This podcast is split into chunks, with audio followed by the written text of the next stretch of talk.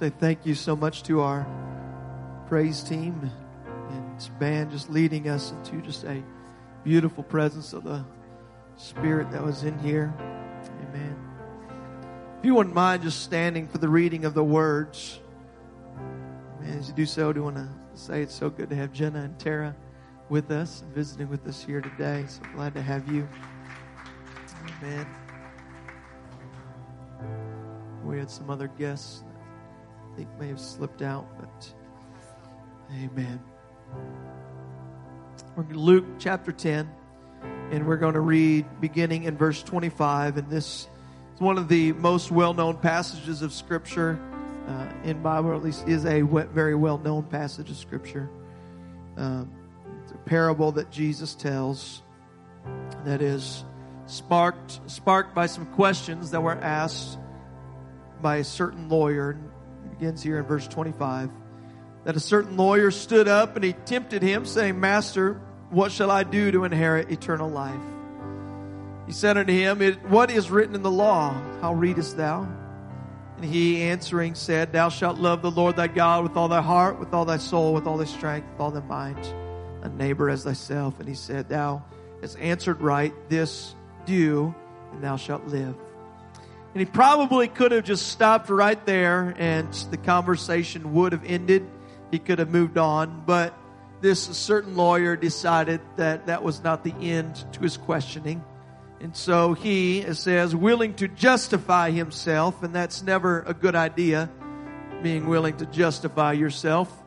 But he, willing to justify himself, said unto Jesus, Who is my neighbor? It's a good question to ask. And Jesus answering, as he so often does, did not just give him a straight answer, but instead gave him a story. Jesus said, A certain man went down from Jerusalem to Jericho, and he fell among the thieves, which stripped him of his raiment, wounded him, departed, leaving him half dead. By chance, there came down a certain priest that way. When he saw him, he passed by on the other side. Likewise, a Levite, when he was at the place, he came and he looked on him and he passed by on the other side. But there was a certain Samaritan that as he journeyed, he came where he was, and when he saw him, he had compassion on him. He went to him. He bound up his wounds. He poured in oil and wine. He set him on his own beast, and he brought him to an inn. He took care of him. And on the morrow, when he departed, he took out two pence, and he gave them to the host, and he said unto them, Take care of him, and whatsoever thou spendest more, when I come again, I will repay thee. Which now of these three thinkest thou was neighbor unto him that fell among the thieves? And he said, He that showed mercy on him. And Jesus said, Go and do thou likewise. It's a very familiar passage, as I said, a familiar story that's told around the world. Uh, this story of the Good Samaritan, the one who showed mercy to the one who is in need. The truth that is revealed in this story of the Good Samaritan, it, I believe, ought to compel us today to fulfill that purpose. It ought to compel us to love no matter the inconvenience or the sacrifice that is required. It ought to compel us that believe that this is the truth that God would speak to us today, and truth ought to compel us to action. It's not to seek convenience, but to seek purpose. To seek fulfillment of His kingdom in the purpose that He has called us to today in His kingdom. And I wonder if you could, just one more time. I know we've had a service full of prayer, but let's just one more time let our Bibles down, lift up your hands. And I just want to say a prayer over this word here today that it could register in our minds and our hearts the way that I believe God wants it to today. Lord, in Jesus' name I pray, Lord, that you would help us Lord, that just for these next few moments we can at least lock in, Lord, that the distractions, Lord, that they would be behind us, beside us, Lord, to get rid of it, Lord, so that we can allow you, Lord, to begin to penetrate in our hearts and minds, Lord, so that we can go and be, uh, be actionable, Lord, in, in the calling that you have called us to today. Lord, I pray that you would just begin, Lord, to, uh, to, to work in us. Lord, the, the calling in Jesus' name, Lord, as you see fit, in Jesus' name. Amen. Amen. You can be seated here today. And I'll be honest that this, uh, the title for my message today is a title that I have used before. And it's, it's not that you can't reuse titles, but especially a title like this one. I don't know, perhaps you might remember it, but I could not get this out of my mind. And so I'm titling this the same. Uh, it's been a couple of years since I preached it. But today I do want to preach like a good neighbor, the church should be there. Like a good neighbor, the church should be there. No, no, no. Maybe you know that jingle that even as I just say those words, you hear the jingle that uh, is comes along with the phrase. Maybe you didn't know that that jingle was written way back in 1971 by one Mr. Barry Manilow. Wrote that jingle for State Farm, like a good neighbor. That's right, State Farm. Like a good neighbor, State Farm is there. State Farm, as a company, they insure people against car accidents and natural disasters, floods, tornadoes, health events, and whatever other misfortunes befall individuals and companies. And they promise to stand by you in your time of need, just like a good neighbor. It was three, or no, it's much longer than that ago. Um, I'm trying to think how long it's been since I uh, lived in in my my house that I, last house that I rented. It had been it's uh, probably eight or nine years ago that I was living in a farmhouse that we were renting, and one morning as I pulled out of my driveway, I made a left turn down Island Chapel Road. I made it only past the cornfield that was beside our house and one of our neighbors' houses. And when all of a sudden I heard a crack underneath me. And immediately I knew that something was wrong with my silver Dodge Caliber. So I pressed on the brake. I tried to turn. And while the brakes worked, the turning didn't go so well. I immediately came to a halt on that hilly country road and I walked out to the front of my car and I said, well, that's not good because one tire is pointed in it's turned, but the other tire is also pointed in. And it's never good when both tires are pointed in. And especially if I am trying to go straight or even trying to turn. And so I knew on that hilly country road that I better get my car off of the middle of the road before some car came over a hill and ran right into me. And so I did whatever I could and kicked that tire and hit it and did everything that I could to get the one tire, which with the broken tie rod, to turn so that I could get this into my neighbor's driveway that was right there.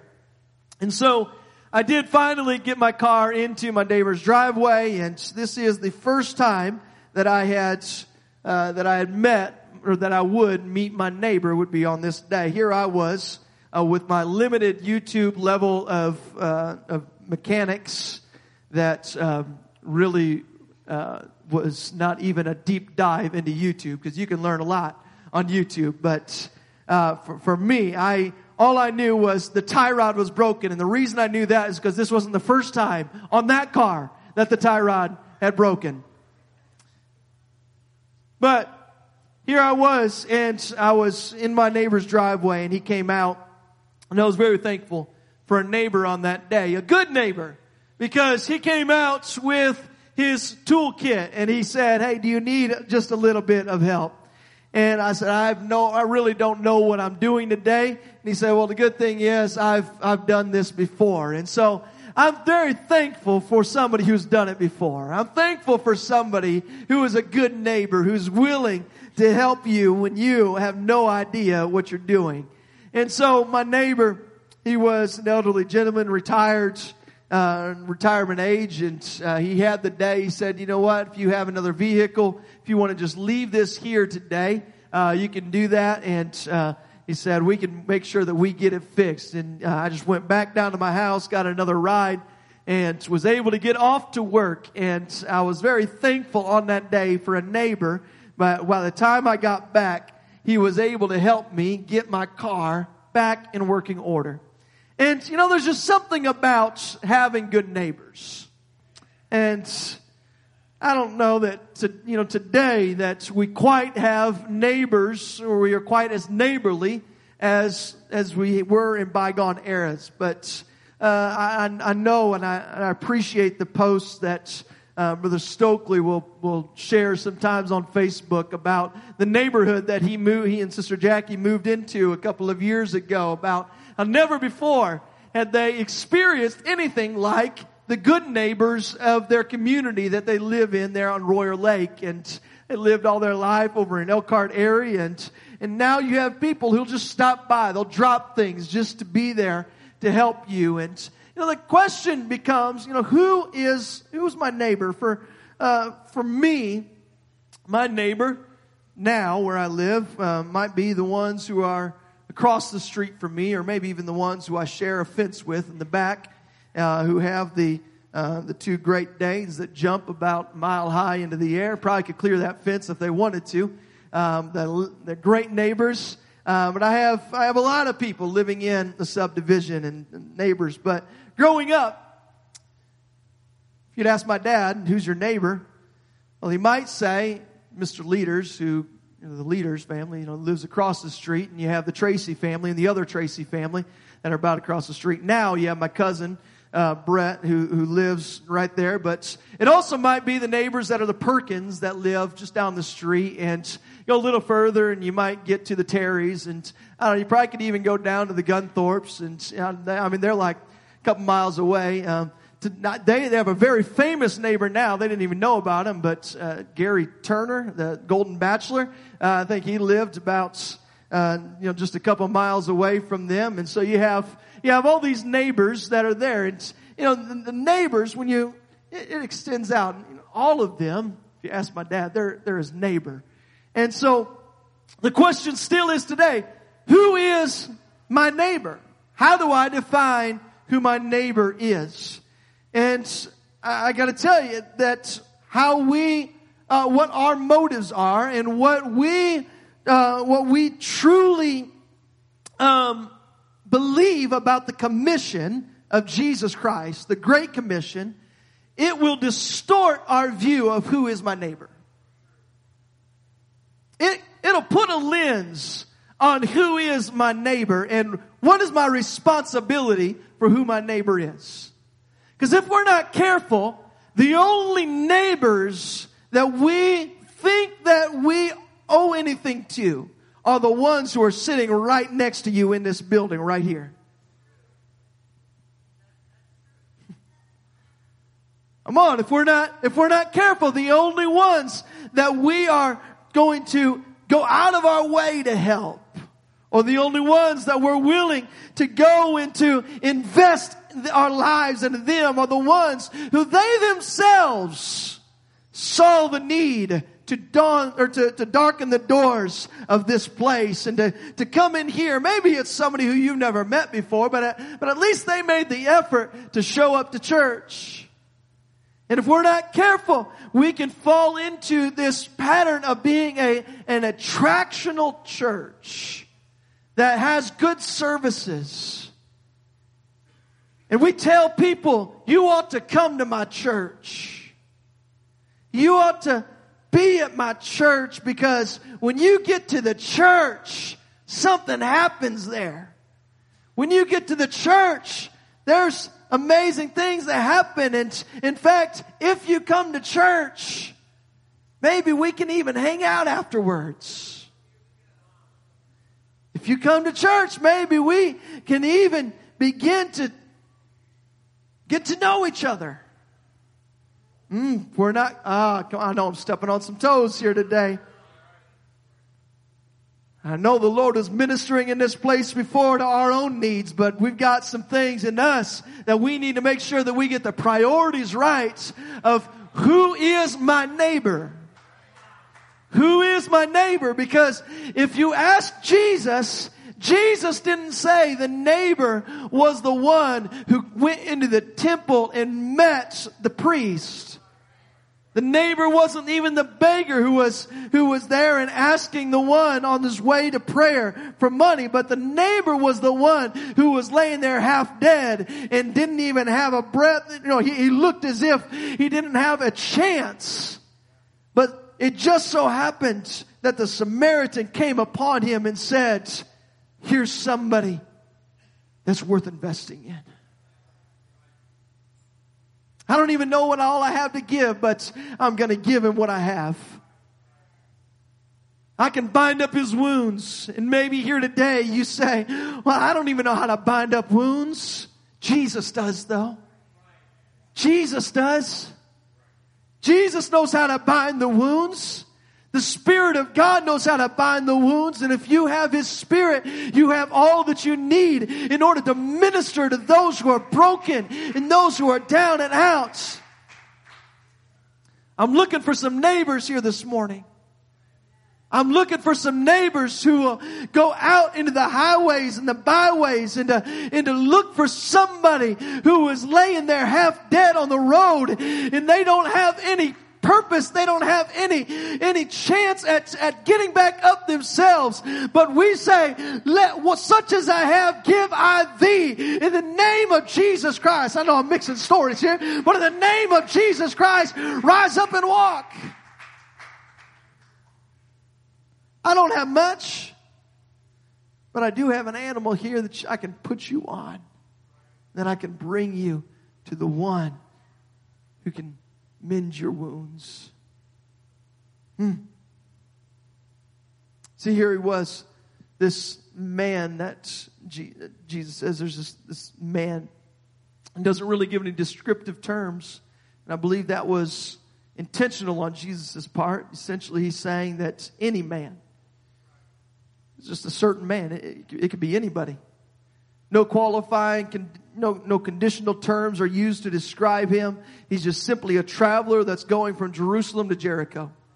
We don't know if he's from Jerusalem or if he's from Jericho. All we know is he's passing between those two cities.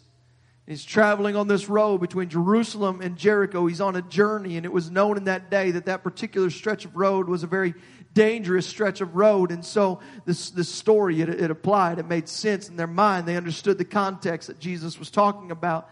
And he says, on this journey, the thieves, they attacked him. They robbed him. They beat him. They left him half dead. And here's this man, he's suffering and he's dying. And there comes a priest and a Levite, two individuals who represent this religious hierarchy of that day. They were officials that were there in the temple. And Jesus emphatically states that they see him, but they pass him by, or pass by on the other side. That they are aware of the need, but they don't stop to give the help. Commentary suggests that maybe there were various excuses that they could have used to justify their actions of, passing him by, that perhaps the law forbid them to stop and to help this man who was, who was hurting or appeared to be dead. As officers in the temple, they were not to, to touch any dead, uh, any dead thing. So, so they did not want to be contaminated or unholy because of this man's condition. Maybe they use their religious responsibilities, their, their busy agenda at the temple on that day for their inability to respond. But whatever the case, it is obvious that in this parable, Jesus was revealing the worst kind of hypocrisy. That those who claim to be the servants of God and yet do not have time to fulfill the most basic of religious responsibilities to help the hurting and to minister to the broken are hypocrites. And so Jesus continues on and he shatters their delicate worldview on that day. He introduces someone into this, into the story that they despised. He's attacking their prejudices and their preconceptions of who is good and who is bad. And, and, you know, for between the Jews and the Samaritans, they have all these kinds of barriers and social barriers, religious barriers and racial barriers, these things that, that they did not like each other. And so he says that there was this Samaritan. And as he journeyed, he saw him. He recognized the need that the man, that this man had. And so he goes and he, he goes to the man who's hurting and it didn't take a doctor to understand that this man was hurting. And so he went to him. He was in pain. He's in need and he sees this need and he's moved with compassion and he stops his journey. He interrupts his day and he goes to him.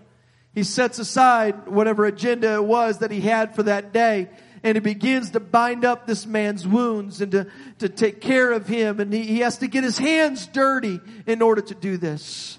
He has to pour in his own oil and his own wine to, to care for the wounds that are there. And he places him on his own animal. He takes him to a local inn and he tells the innkeeper there, uh, would you take care of him? And it's with his own money that he pays for this, this man to be taken care of. See, what I'm trying to get at is that it was not convenient for the Samaritan, but it was necessary. It was not on his schedule that day, but there was someone in need. There was someone that needed help, and he had an opportunity to help them. Watch this. The Bible says the next day, he said, spend the night, take care of him. I'll pay you back whatever is owed.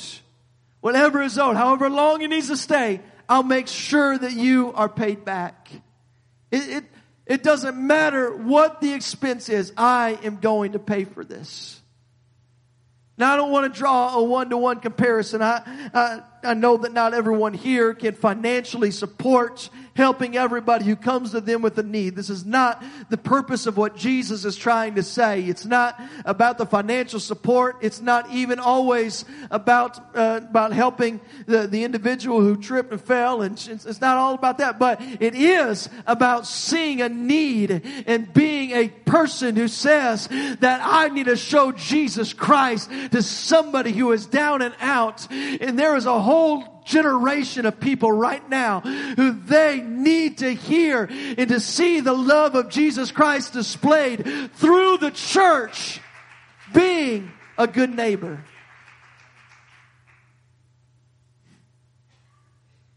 So who qualifies as the good neighbor? The lawyer, the one who was asking the question, he said, it's the one who helped.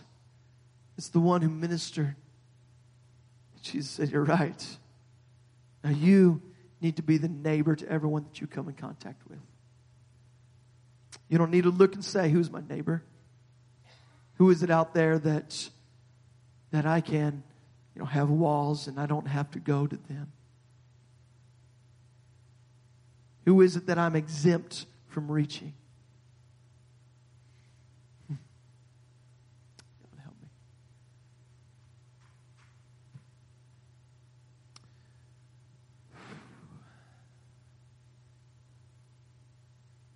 Worries me when we as a church uh, have great service after great service, but it's not about somebody new getting the Holy Ghost. And it's not somebody, it's been some time since somebody's been baptized.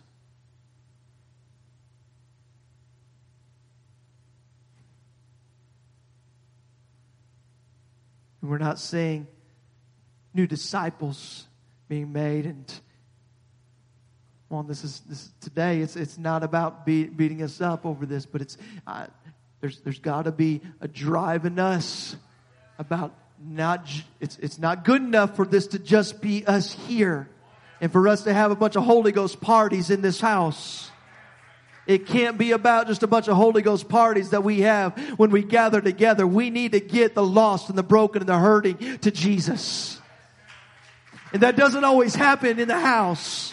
And I understand that we don't always get to see the fruit of that labor, but there ought to be some fruit of the labor of somebody. And the only way for them to truly be lost, or for, for somebody who is lost to be broken and to be healed is not just a good conversation, though that's where it starts. It's not just about good fellowship, though that's where it starts, but it is about them coming into contact with Jesus and for them to have their sins washed away and to have the Spirit to renew them so they can be baptized in the Holy Ghost. That is the culmination of a good neighbor who introduces somebody to Jesus. And we as a church need for that to be first and foremost in everything that we do. That needs to be our driving force of how do I reach my world? And I know we probably get sick of it about hearing about evangelism, evangelism. It's, it's about reaching the world. But what else are we here for? That is the purpose of the church. That is the purpose of the church is for us to fulfill the commission of Jesus Christ, to go into all the world, to preach the gospel, to compel them to come in. That is why we are here. I'm here to give God glory, but His purpose, why He came to the world, was to reach a lost and broken world. And now He left that responsibility to the church. And so we need to wake up and we need to realize I play a part in this. I play a part in this. Come on, I've got to go and to be neighborly to somebody. There's those who are hurting and lost and broken right now. And compassion is going to cost you something. It's going to cost you something. Discipleship will cost you something. It's not good enough just to be a disciple. We need to make disciples. We are first called to be the disciple, but as a disciple, the expectation is that you make disciples.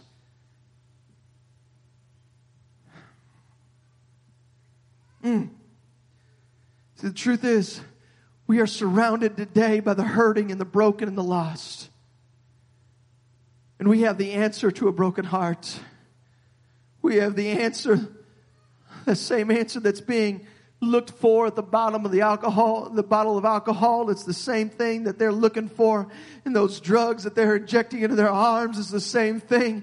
Well, they're, they're looking for the answer to all of life's problems in, in, in relationships. But we have the answer today and the compassion ought to compel us to tell them to come to Jesus. Let me tell you about Jesus. Let me tell you about Jesus. Hmm. It's Matthew 25 that Jesus is describing uh, what uh, he's describing the final judgment. He says in verse 34, says, Then shall the king say unto them on his right hand, Come, ye blessed of my father, inherit the kingdom prepared for you from the foundation of the world. For I was hungered and you gave me meat. I was thirsty and you gave me drink. I was a stranger and you took me in. I was naked. You clothed me. I was sick and you visited me. I was in prison and you came to me. Then shall the righteous answer him and say, Lord, when did I see you hungry? When, when did I see you thirsty? When did I see you as a stranger, naked? When, when did I see you as sick or as in prison? The king said, the king shall answer and say to him, Verily I say to you, inasmuch as you have done it unto the least of these, my brethren, you have done it unto me. So read that passage, the conviction ought to begin to settle in as we ask ourselves, how many times have I missed an opportunity to serve Jesus? How many times have I been unaware that He was right there in my presence because there was a need, there was an opportunity for me to minister, and I missed it because it was too inconvenient to express compassion in that moment. See, convenience, convenience is the enemy of going and doing the will of God. Convenience is that worldly, carnal pursuit of ease that's become our enemy's battle cry in this war that we have for the modern soul. We are in a pursuit for ease and convenience today. Nothing is fast enough, nothing's quite easy enough. We look for ways to make things easier and easier we term things modern conveniences, and really modern conveniences basically means, you know, whatever it is that I can be the most comfortable.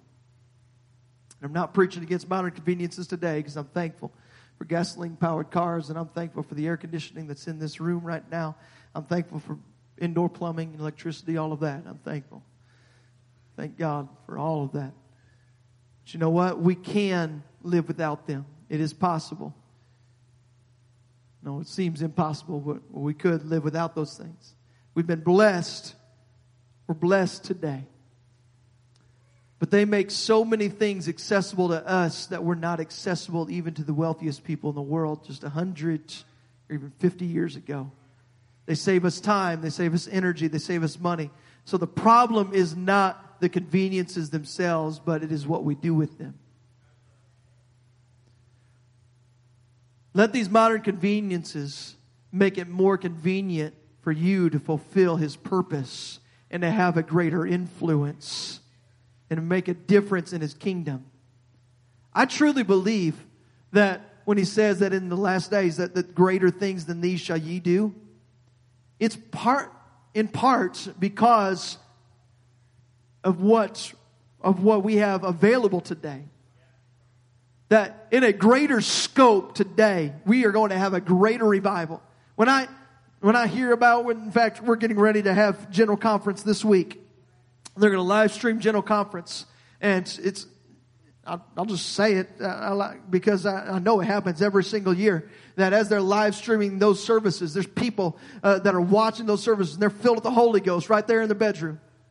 They're filled with the Holy Ghost right, right where they're at. There, there's, there's revivals that, that are taking place over, over the internet. There's, that, there's things that are happening and, and I don't think that, that that's to, uh, to, to replace to replace anything else, but, but we can see a greater capacity of things that are taking place today because of modern conveniences. And I, I know I gotta wrap this up here shortly, but, but today we, we cannot allow the modern conveniences of, of today to cause us to just sit back and to not engage in the purpose of what God put us here for.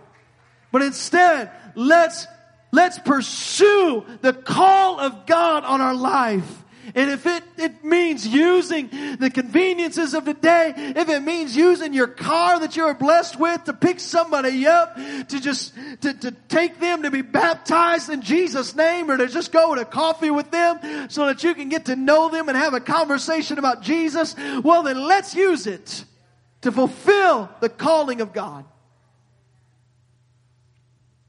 We cannot, we cannot allow the inconvenience of sharing the gospel to stop us from pursuing the call of God.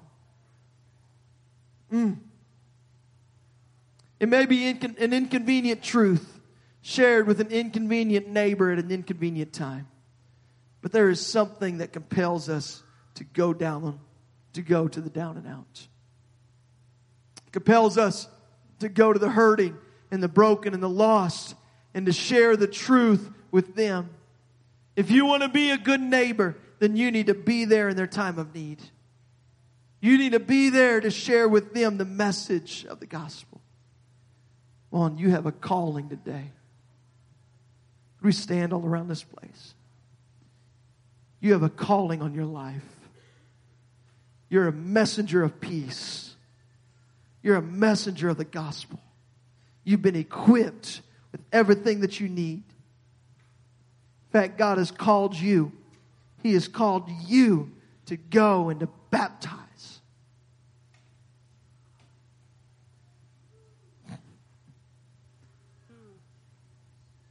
He's called you to lay hands yes, yes. on somebody so that they could be healed. He's called you to lay hands on somebody as they are ready to receive the gift of the Holy Ghost and that Holy Ghost sweeps into that place, in that, into that coffee shop where you're at, and all of a sudden they, they're filled with the Spirit of God. There's college campuses all around the United States right now that are seeing a move of God in them because of a couple of young people who are going in and starting campus ministries. And they're saying that it doesn't have to be the next generation, but, but I have what it takes to go and to set my world on fire. There are workplaces that are being changed and transformed because of people who are saying, I need to tell somebody about Jesus. And let's let that be here. Let's let that be here. I know it's inconvenient, um, but could we allow the inconvenience of God the inconvenience of what he what he has done for us and what he is compelling us to do to truly be something that would drive us to reach the lost. Is there anybody here today who wants to be a good neighbor? Is there anybody, is there anybody here today who wants to embrace the commission, the Great Commission? Here's what I'm talking about. Walking around with open ears to hear the cry of someone who is desperate for a conversation with someone. Anyone. It's having open eyes that scan the office, or maybe it's even your church pew for that family that's been missing. Instead of just wondering where they've been, you call them up or you drive to their house and you deliver a bag of groceries. It's visiting that, that widow who lives down the street from you and forming a friendship with her. Maybe visiting, visiting that veteran who's suffering from PTSD and finding some common ground, perhaps with a fishing pole in your hand. It's inviting them to your house, to a coffee shop or donut shop before you ever invite them to church It's forming relationships with people who are different from you and learning from them. Learning how to relate to them and talk with them rather than talking to them. It's key. It's not being afraid to say a word of prayer for them before you leave and asking if there's any anything else that you can do. See, none of this is convenient, but it's what a good neighbor will do. It's in essence what the Good Samaritan did. Your neighbor may not be lying down, lying face down on the road on the way to Jericho, half dead, but they may be dead inside. You have no idea. Their home life may be a wreck right now. They're searching for an answer, and here's the key you have the answer. So, what are you going to do about it? If this compels you today, if you want to just slip a hand up into the air, if you want to come to an altar, I invite you to do so. I know the Lord's already moved in this place in a mighty way.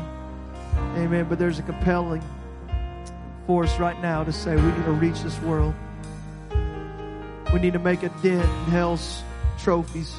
We need to make a dent on in our communities. We need to we need to reach the lost today. Will you be there for them? Are you going to be like the Levite and the priest who they turned by and they walked away on the other side? Jesus, let me run to him. God, let me hear your voice. God, let me be compelled by the lost.